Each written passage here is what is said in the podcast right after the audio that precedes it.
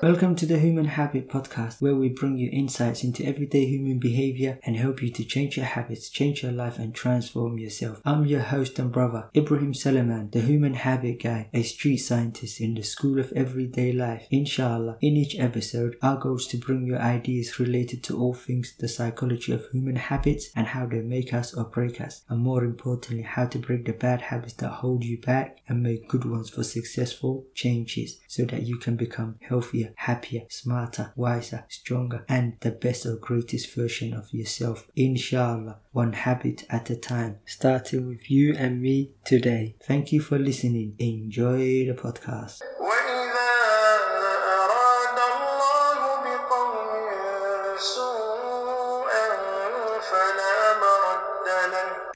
أعوذ بالله من الشيطان الرجيم بسم الله الرحمن الرحيم الحمد لله رب العالمين والصلاة والسلام على رسول الله رب اشرح لي صدري ويسر لي أمري واحلل عقدة من لساني يفقهوا قولي أما بعد السلام عليكم ورحمة الله وبركاته الحمد لله رب العالمين all praise and thanks due to Allah. Hi everyone, I hope you are good and well, in good health and faith, Imam, inshallah.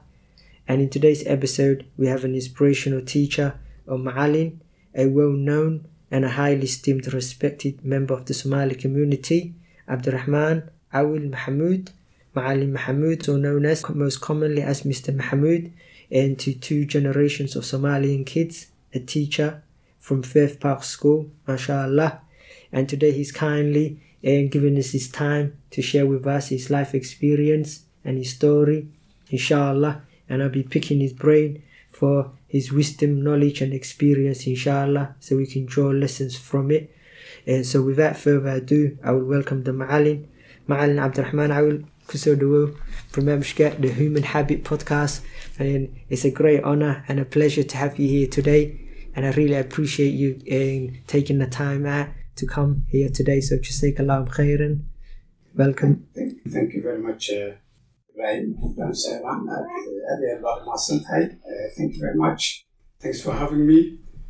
I think the answers were for us. MashaAllah, thank you. You're welcome. It's a great pleasure and an honor to have you here today. And MashaAllah, you've been, it's nearly 25 years this year, right? Since you've been a teacher and educator, MashaAllah. And so I just want us to take us back to how it all began and what inspired you to become a teacher, inshallah. Thank you, Ibrahim. I wasn't planning to be in a single school for that long. Sir. But alhamdulillah, I am currently working at Firth Park Academy, which is a well-known school and one of the best schools in Sheffield. I started working September 1996, but there was a period of time that I've been working before that, but next September, inshallah, September 2022 is going to be 25 years inshallah of services at Firth Park. I've seen quite a lot of change. I've seen quite a lot of students coming and going, and I think that keeps me going in terms of my faith, health, because I enjoy doing it and I like working with children. Also, I think this is in my gene. My granddad used to be a teacher. He's really taught Quran quite a lot of people. Muhammad Qayr is well known.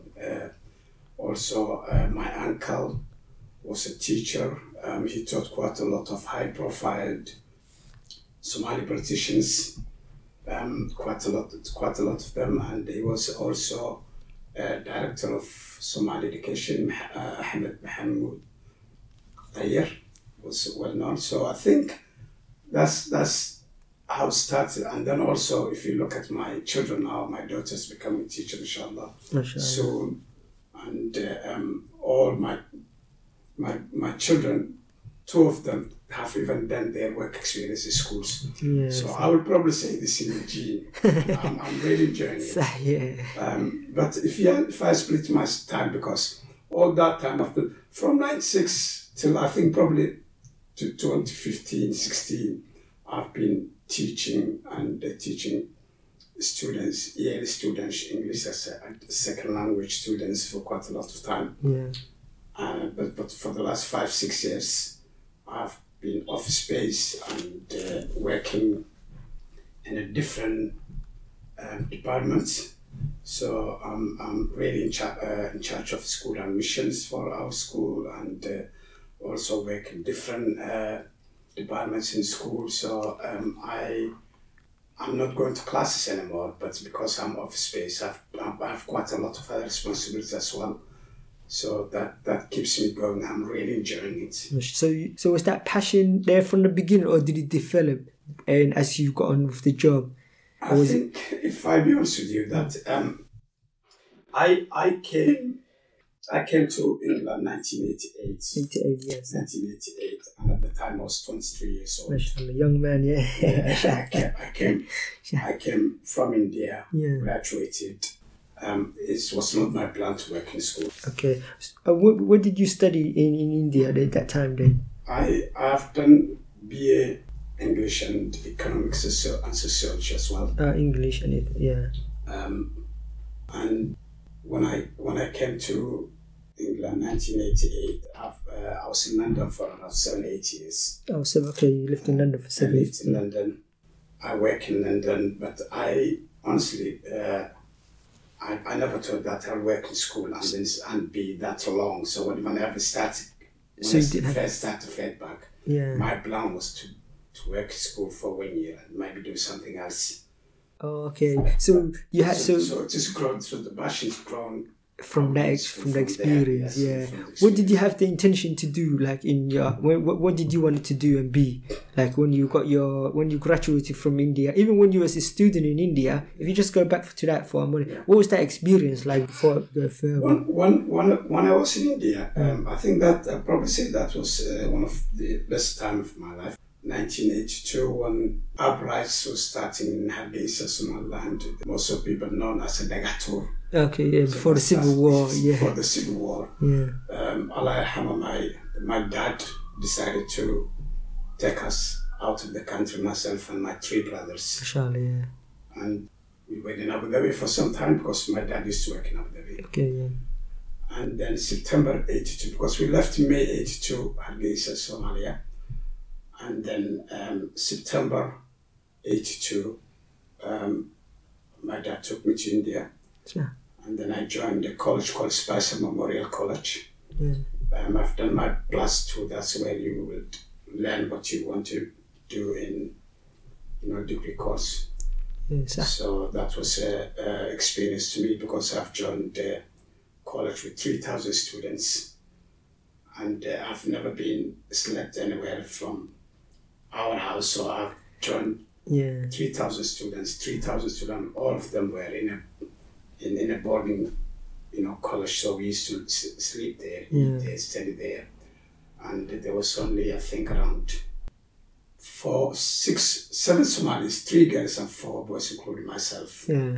7 of us were there at the time. It was difficult for us as well because we were not allowed to meet except weekends. Okay, so because the main purpose that being that culture was that to learn the language. So we have to develop our English skills and things. So if our Somalis have to meet all the time every day and speak to Somali, that will not help. So one of the criteria was that we are not allowed to meet except weekends. Okay, yeah. So in order to improve your English, it doesn't distract you. So I think that was a very good start training as well. And 2 years later I moved to another college called Pune College.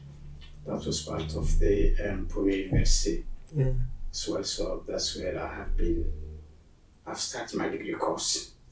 And then I've made quite a lot of friends, quite a lot of really good friends. I'm still keeping in touch with them. Mashallah. Yeah. So that time, Abu, did you come by yourself or did he come with you and then he went back or? We left Abu Dhabi to India, myself and my dad. Yeah, and he stayed there to set you up.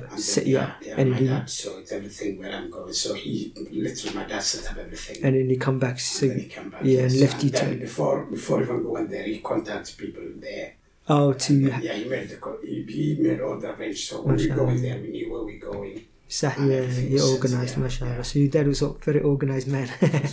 Mashallah, mashallah, yeah. And we were the one who was like the teacher from the gene. What about Abu? What did Abu do? Did he do something else? My dad did not do the teaching. My dad was administrated. Okay, yeah. So he used to work at a very big company in Abu Dhabi called Zatko. He was looking after the administration of the company, and he was really, I think people who know him, that they remember him, that is how his skills of language, especially in terms of Arabic and English. Yeah, mashallah. And someone told me a few years ago, I said to me, I born in Yemen and I have lived in Arab language all my life, but I've never known anybody who knows Arabic like your dad. Mashallah, mashallah. So yeah, his language skills are really very, very special, Arabic and English. So he was passionate about language. Everyone's passionate about something. He was, he used to do administration of the. So you got contact with them. So he set up that, and then once you studied in India, fast forward. Is that when you moved to England? Then? Is that when you came straight from India to England after you graduated? No, my intention was that I always, some of my friends, when we talk about what are you going to do when you finish your studies. Some of them used to say we need to go to Gulf, like I need to go to Saudi Arabia and work there, or I need to go to Abu Dhabi, I need to go to Dubai. But at that time, people used to like to go to... So that was the intention, People used to like to go to Gulf countries and work there. For me, I really always wanted to go back, and especially wanted to work at Hargeisa. Yeah. And I was thinking to go back to Somalia and work in Somalia, especially. I have really passionate about, especially that city, Hargeisa. I never had that chance because the war broke out, and unfortunately, people have to flee the country, and I have to change all my plans going back to home, because I even bought quite a lot of books, and I was trying to start a very, very small school on the side, apart from another job if I get it. Yeah. And I spent quite a lot of those books have really been in Somalia for so long time, and then I asked them to donate to other people. So I bought quite a lot of books, and to start a small school, maybe one class, and then develop from there. So that was your intention? That was one of my intentions. But that was a side. I want to do my spare time to do that teaching, and then maybe do something else. While you start this, while you have the intention of building this up, you're thinking to go back. But that did not happen, so I ended up coming July 1988 to London. And then at the time, there was my brothers and my sisters. Sorry, not sisters, my sister. Sister, yeah, you got one sister, is it? Yeah, from that end of family, I've got sisters, but that's... There was one sister at the time here. Yeah. And I've got friends as well, like Abdul Anis Ali, who is here in Sheffield now. Yeah. He knew that I was coming, waiting for me and welcome me, because we used to live the same house when we were in India as well. So and then I applied for refugee status. In England that summer. Yeah. So your intention really when you were finishing it, while you're studying and while you do now, was all there, but because of the civil war, it all changed. So when you came to England, you really, because the change of plan, you had to rethink, like, you had to rethink about what you wanted to do, or when I came to London, 1988, everything was different from how things are today. And because, for example, in the Somali community, all the information we're getting were negative information. What's happening this time, and this has happened. And then people used to listen BBC Somali radio every day. So that was not even available in the UK, but you have to call people with BBC, and sometimes maybe you have to follow to Radio 4 if they say something about Somalia. So everybody in the community have gone into this mentality of finding their loved ones, whether they are alive, whether they have fled somewhere else. So at that time, the thinking of trying to find a good job or studying that was not the priority. So you were all consumed, your attention and your whole mind was all consumed with what's happening back home. Yeah. Then nobody's even thinking about, like you said, goals or what to do, because everyone's just always thinking. Because one of the things was everybody I joined here, all my friends, everybody I joined in London. Those people, some of them were really very activists as well. Yeah. So this was everybody was talking about what's happening back home. Everybody was thinking about family members back home. Yeah. Then the lucky ones have worked. They used to work. If you get a job at that time, the only possibilities are the security jobs, and McDonald's was the only options. Yeah. But I managed to get to work a hotel receptionist. Yeah, mashallah. Only night shift, because they won't give me day shift because there's not available. So I used to work there, sit in the reception, and after the customers giving them the keys and everything when they're coming. That was my first job. Yeah. What part of London did you live? I live in first. I live in North London, with Abdurrahman. Yes, that was the first place that I believe was North London and Tambak Line. So very close to, if you're an Arsenal fan. Yeah, that's another Tottenham. So North London, but I moved. Yeah. I moved to West London, and my brothers and we used to live in Wembley area. Okay, and then after that, that's the only two places you lived in there. Yeah. So at that time, really, so you're like going back to that point, you say everything was consumed by what's happening back home and the civil war. That you no one was thinking about the future or goals and stuff. So it's just a case of getting along. So fast forward to that problems that because when you apply for refugee status, because I've been asylum seeker, that's for nearly 3 years. So that times there was a limitation that way. That some people, like some of my friends from Ethiopia, I used to have friends in Ethiopia as well. Yeah. Some of them, they were not even allowed to move out of London. Yeah. So if they're in London, they can't. But Somalis really used to move around the UK. Yes. And for the first 3 years, because I was asylum seeker, I was not really allowed to work as well. Yeah. So once I got the refugee status, 1992. Yeah.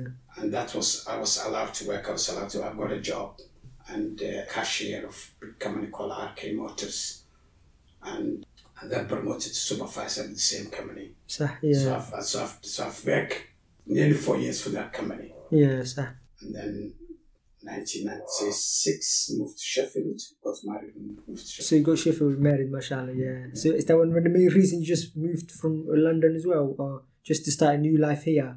I think no, the first, even before I got married, I used to come to London because I used to have friends. Oh, you mean you used to come to Sheffield? Yeah, my holidays, whenever I have 2-3 weeks on this, I used to come to Sheffield. Oh, okay, so you had a connection with Sheffield. I've got friends, of course, some of my friends. Yeah. And your future wife, of course. No, my wife was from London. Did you get... Oh, Mrs. So you both lived there, and London, then you moved from there. So I used to come and visit very close friends here. Yeah, so you had a link with good link. And then I had the connection of Sheffield. Sheffield, of course, similarity to Hargeisa. Yeah. So it's hills. Hargeisa School is also hills. Yeah. Also, the water of Sheffield is really... I like the water. Yeah. It's very pure water. It's different, because anybody who knows in London will really agree with me that you can't drink tap water from London straight away. Yeah. And then I ask people, and then they show me where the reservoir of water is that where we drink. It's not this, we drink rainwater. Yeah. And I like the water. I like the layout of the city, and I really like. And then when I got married, because I used to travel underground for over 6-7 years. Yeah, London. I this is the time to try somewhere else, because the transport system and it's very congestion drive. It wasn't for me. Yeah. So I moved. Although my brothers and the rest of the family was there, my wife's family is all in London. So I just decided to come here. I show her, and then she agreed to move. So Mrs. Mashallah, so the Mrs. agreed. So it's easy decision from there. If the Mrs. agrees with you.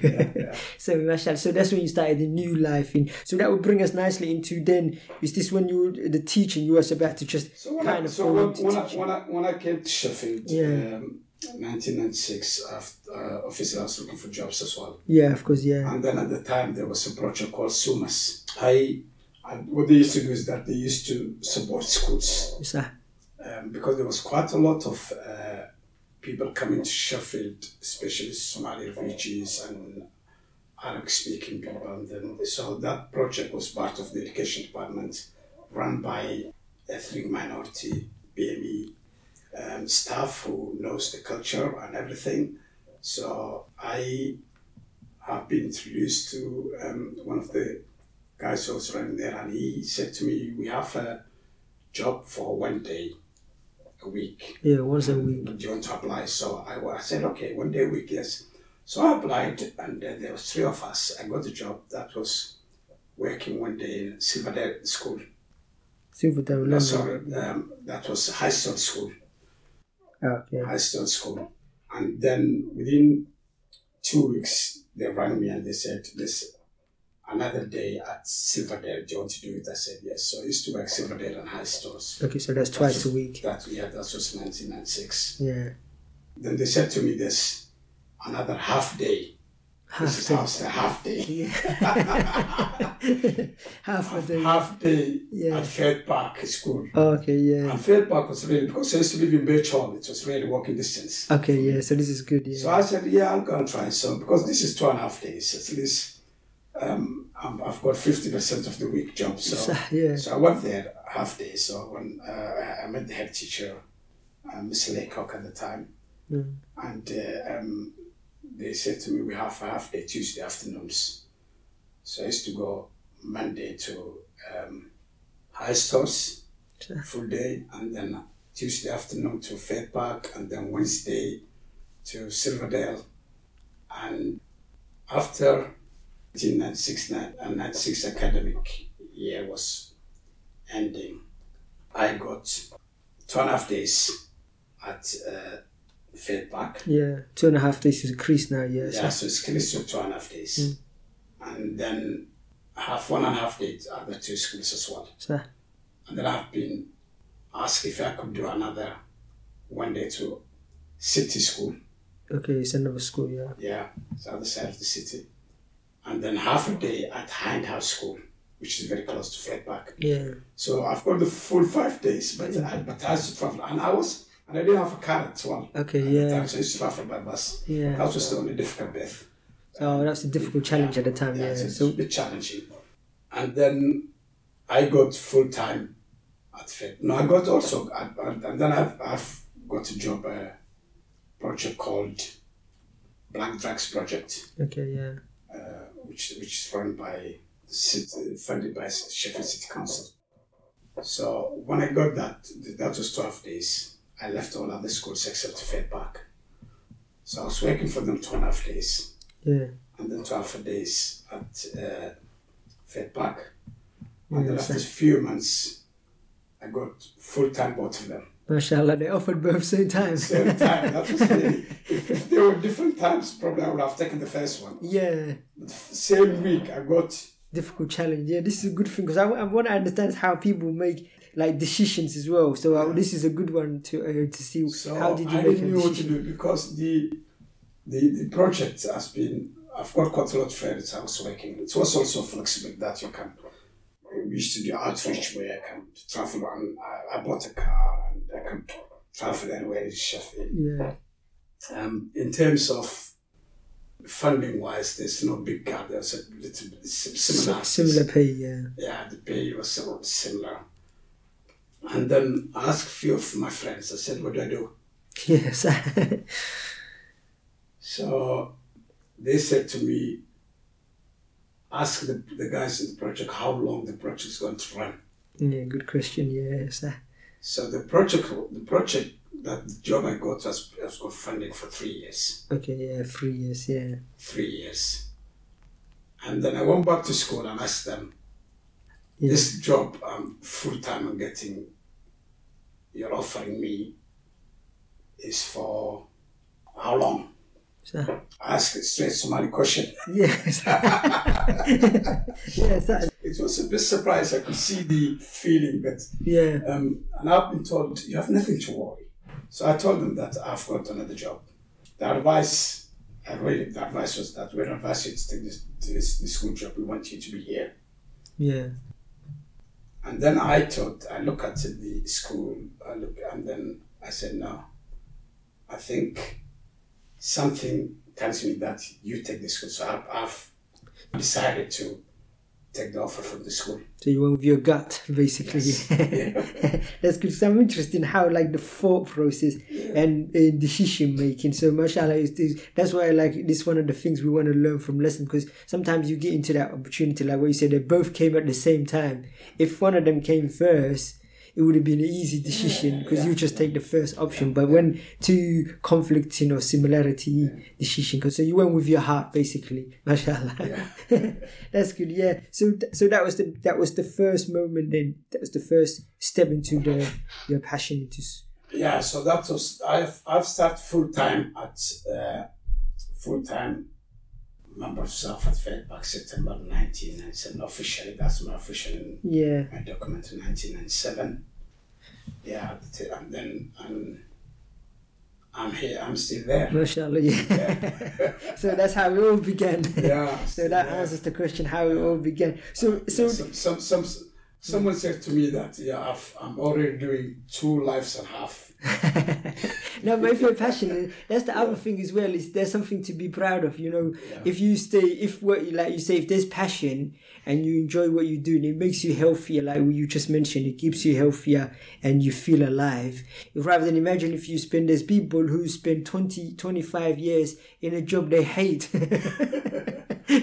You see, so it's when you look at it like that, it's like great if you do something that you love. But the other thing I'm interested as well is, I'm interested in decision making, which just gave us the insight into, like, how mashallah you went with your gut, mashallah, in that case. So this now, when you started that, so the passion, you started to develop this passion. Obviously, you weren't passionate about teaching because you never really had the intention at the beginning. It was just more like you looking for a job, you come to Sheffield.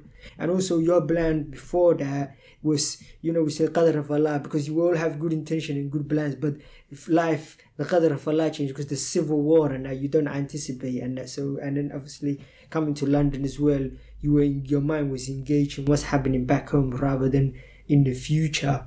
And then when you move fast forward to Sheffield, now you kind of stumbled upon this accidentally, but it was obviously the qadar of Allah. It was destined, and maybe because of your granddad's gene, it's just in you, but maybe you didn't know. Because I always tell people there's three things that's extremely hard: a metal, diamond, and to know yourself. Qadar of Allah shapes your life for you to discover. So now, this passion, when did you start to notice you started to become interested in teaching? Like, you started noticing. I think if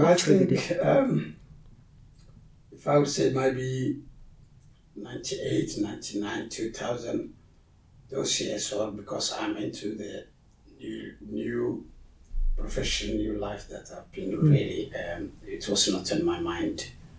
And also, it was something that I wasn't really planning, but I started to give it a go and then give 100%. And I like working with children. I just, day after day, I've been really enjoying it. And I think on top of that, I would probably say that I was lucky because the people I was working with was really all amazing. Mashallah, yeah. So that's good for you. Honestly, I have been supported. I've been given all the doors have been opened to me, and everything.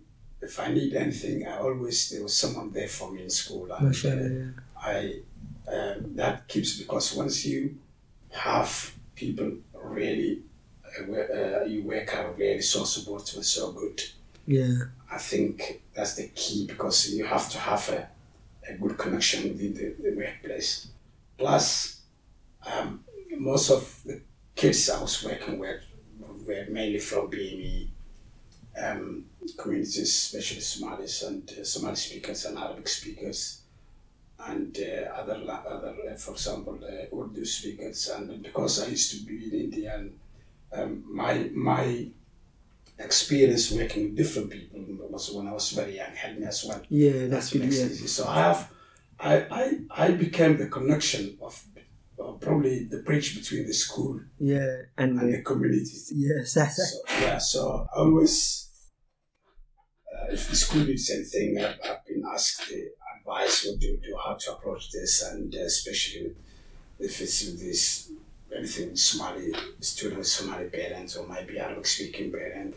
I'm still doing that role, although I have different role in school. That's the things I always advise, because probably I've grown a lot older than that time. Yeah. I'm probably experienced as well, thinking different way now. Mm. So I think that was kept me in school, because I did not have an issue. And then first, I remember I went to training course in something called the place called Bannerland. I think it's not there anywhere. Sheffield. So that's where the school education department used to do training. It's near Aberdeen Road. I went there, and then this guy was doing the training, asking people that because we were all BME staff from different schools in Sheffield. One of the questions he was asking was that whether we, as a staff, experience any racism or anything within school, and people are really mentioning things was really for me so difficult. That's what they experience. And then I was thinking, oh my gosh, where these guys are working from? And then he turned to me and he said, Mr. Mahmoud, can you tell us anything about it? And I said, I was thinking racism in school, because he was talking about personal experience. Yeah. So I said to him, no, because maybe experience outside school, people saying things sometimes. Yeah. But the best time for me in school is that when I'm in school, because everybody calls me Master.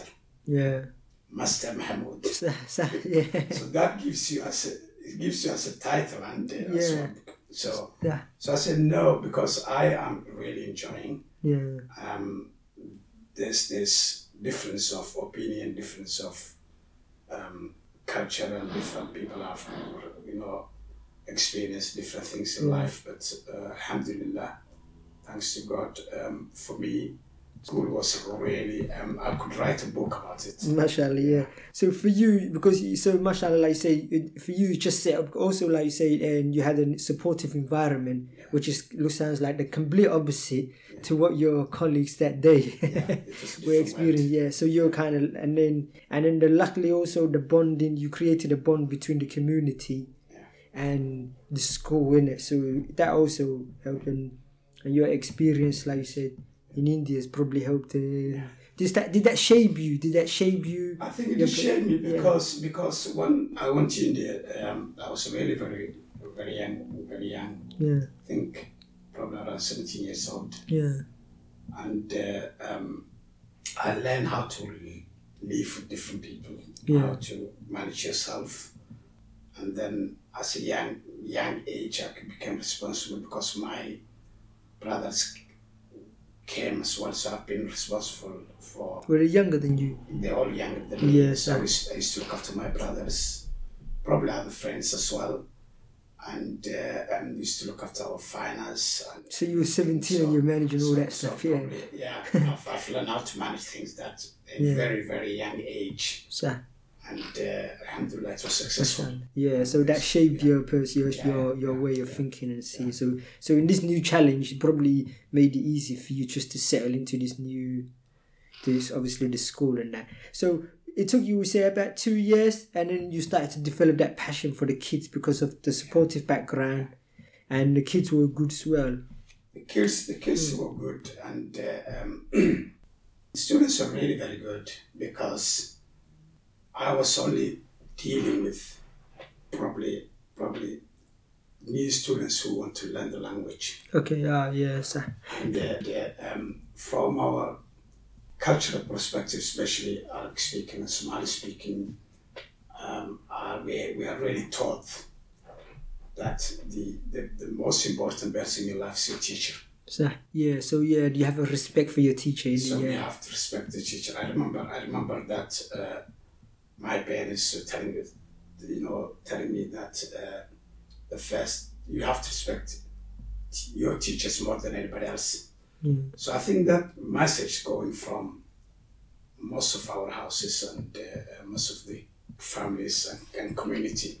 Yeah. So even sometimes if you see someone who's misbehaving, not doing the right thing, and even not responding to other members of staff, when they see you, they will stop because maybe someone asked me in school that why these kids don't listen to me and they listen to you.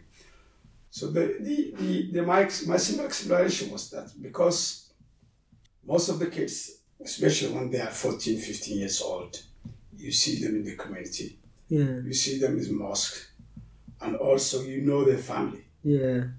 Although I personally, in my professional judgment, I have never, ever spoken to a parent outside school. Yeah. But still, kids, because they know I know their families. Yeah. They don't want their families to know that they have been really not doing the right thing in school. And that's the only reason that they differentiate people, person who knows them and their family and parents, compared to the other teacher. And then the other teacher in school who honestly knows them. So it does make big difference in that case. Yeah, big difference. And then some of staff used to contact me and say, "Can you have a word with so and so? Can you have a word with so and so?" Yeah. So that kind of help. That's what I'm saying. That kind of connection, isn't it? When there's a problem, because they only know them in that specific context, because you have to build a trust. Because most of the you probably know them. They are around here in Sheffield. Yeah. Most of the students who have been in their all time in Firth Park, the school I work with, Firth Park Academy now, whatever happens, we used to sort out within school. I used to sit down with them and say, "Listen, let's solve the problems here. Okay, you do this, and then sometimes I tell them my experience, and I tell them that what do you want to do when you grow up, and so they knew that whatever happens, nothing leaves outside school. Yes, so it stays here. It stays there, and that kind of experience and understandings are really key. Yeah. Because they know that if whatever happens has to go beyond between of us, that's the leadership of the school, our parents coming to school, and then explain what happened. So the trust, everything. The key is the trust. You have to build the trust between the student, teacher. Any work of life, as long as you have the trust, then it's really easy to manage. But if there's no trust, managing will be difficult. Alhamdulillah, Rabbil Alameen. And guys, that's it for today's episode. Inshallah, we'll continue with part 2 in next week's episode. And please do remember that the habits of the heart, habits of the mind, habits of the soul, and the habits of the body do matter. They shape our existence and our future in this life and the hereafter. And you don't decide your future, you decide your habits, and your habits will decide your future. Please always keep that in mind. And please, if you found this beneficial, do me a favor and share it with family and friends. And until the next episode, inshallah, take care, and I wish you success in this life and the hereafter. And I ask Allah to give us all ربنا آتنا في الدنيا حسنة وفي الآخرة حسنة وقنا عذاب النار. Oh Allah, give us good in this life and day after, and safeguard us from the punishment of hellfire. Ameen. Assalamu alaikum wa rahmatullahi wa barakatuh.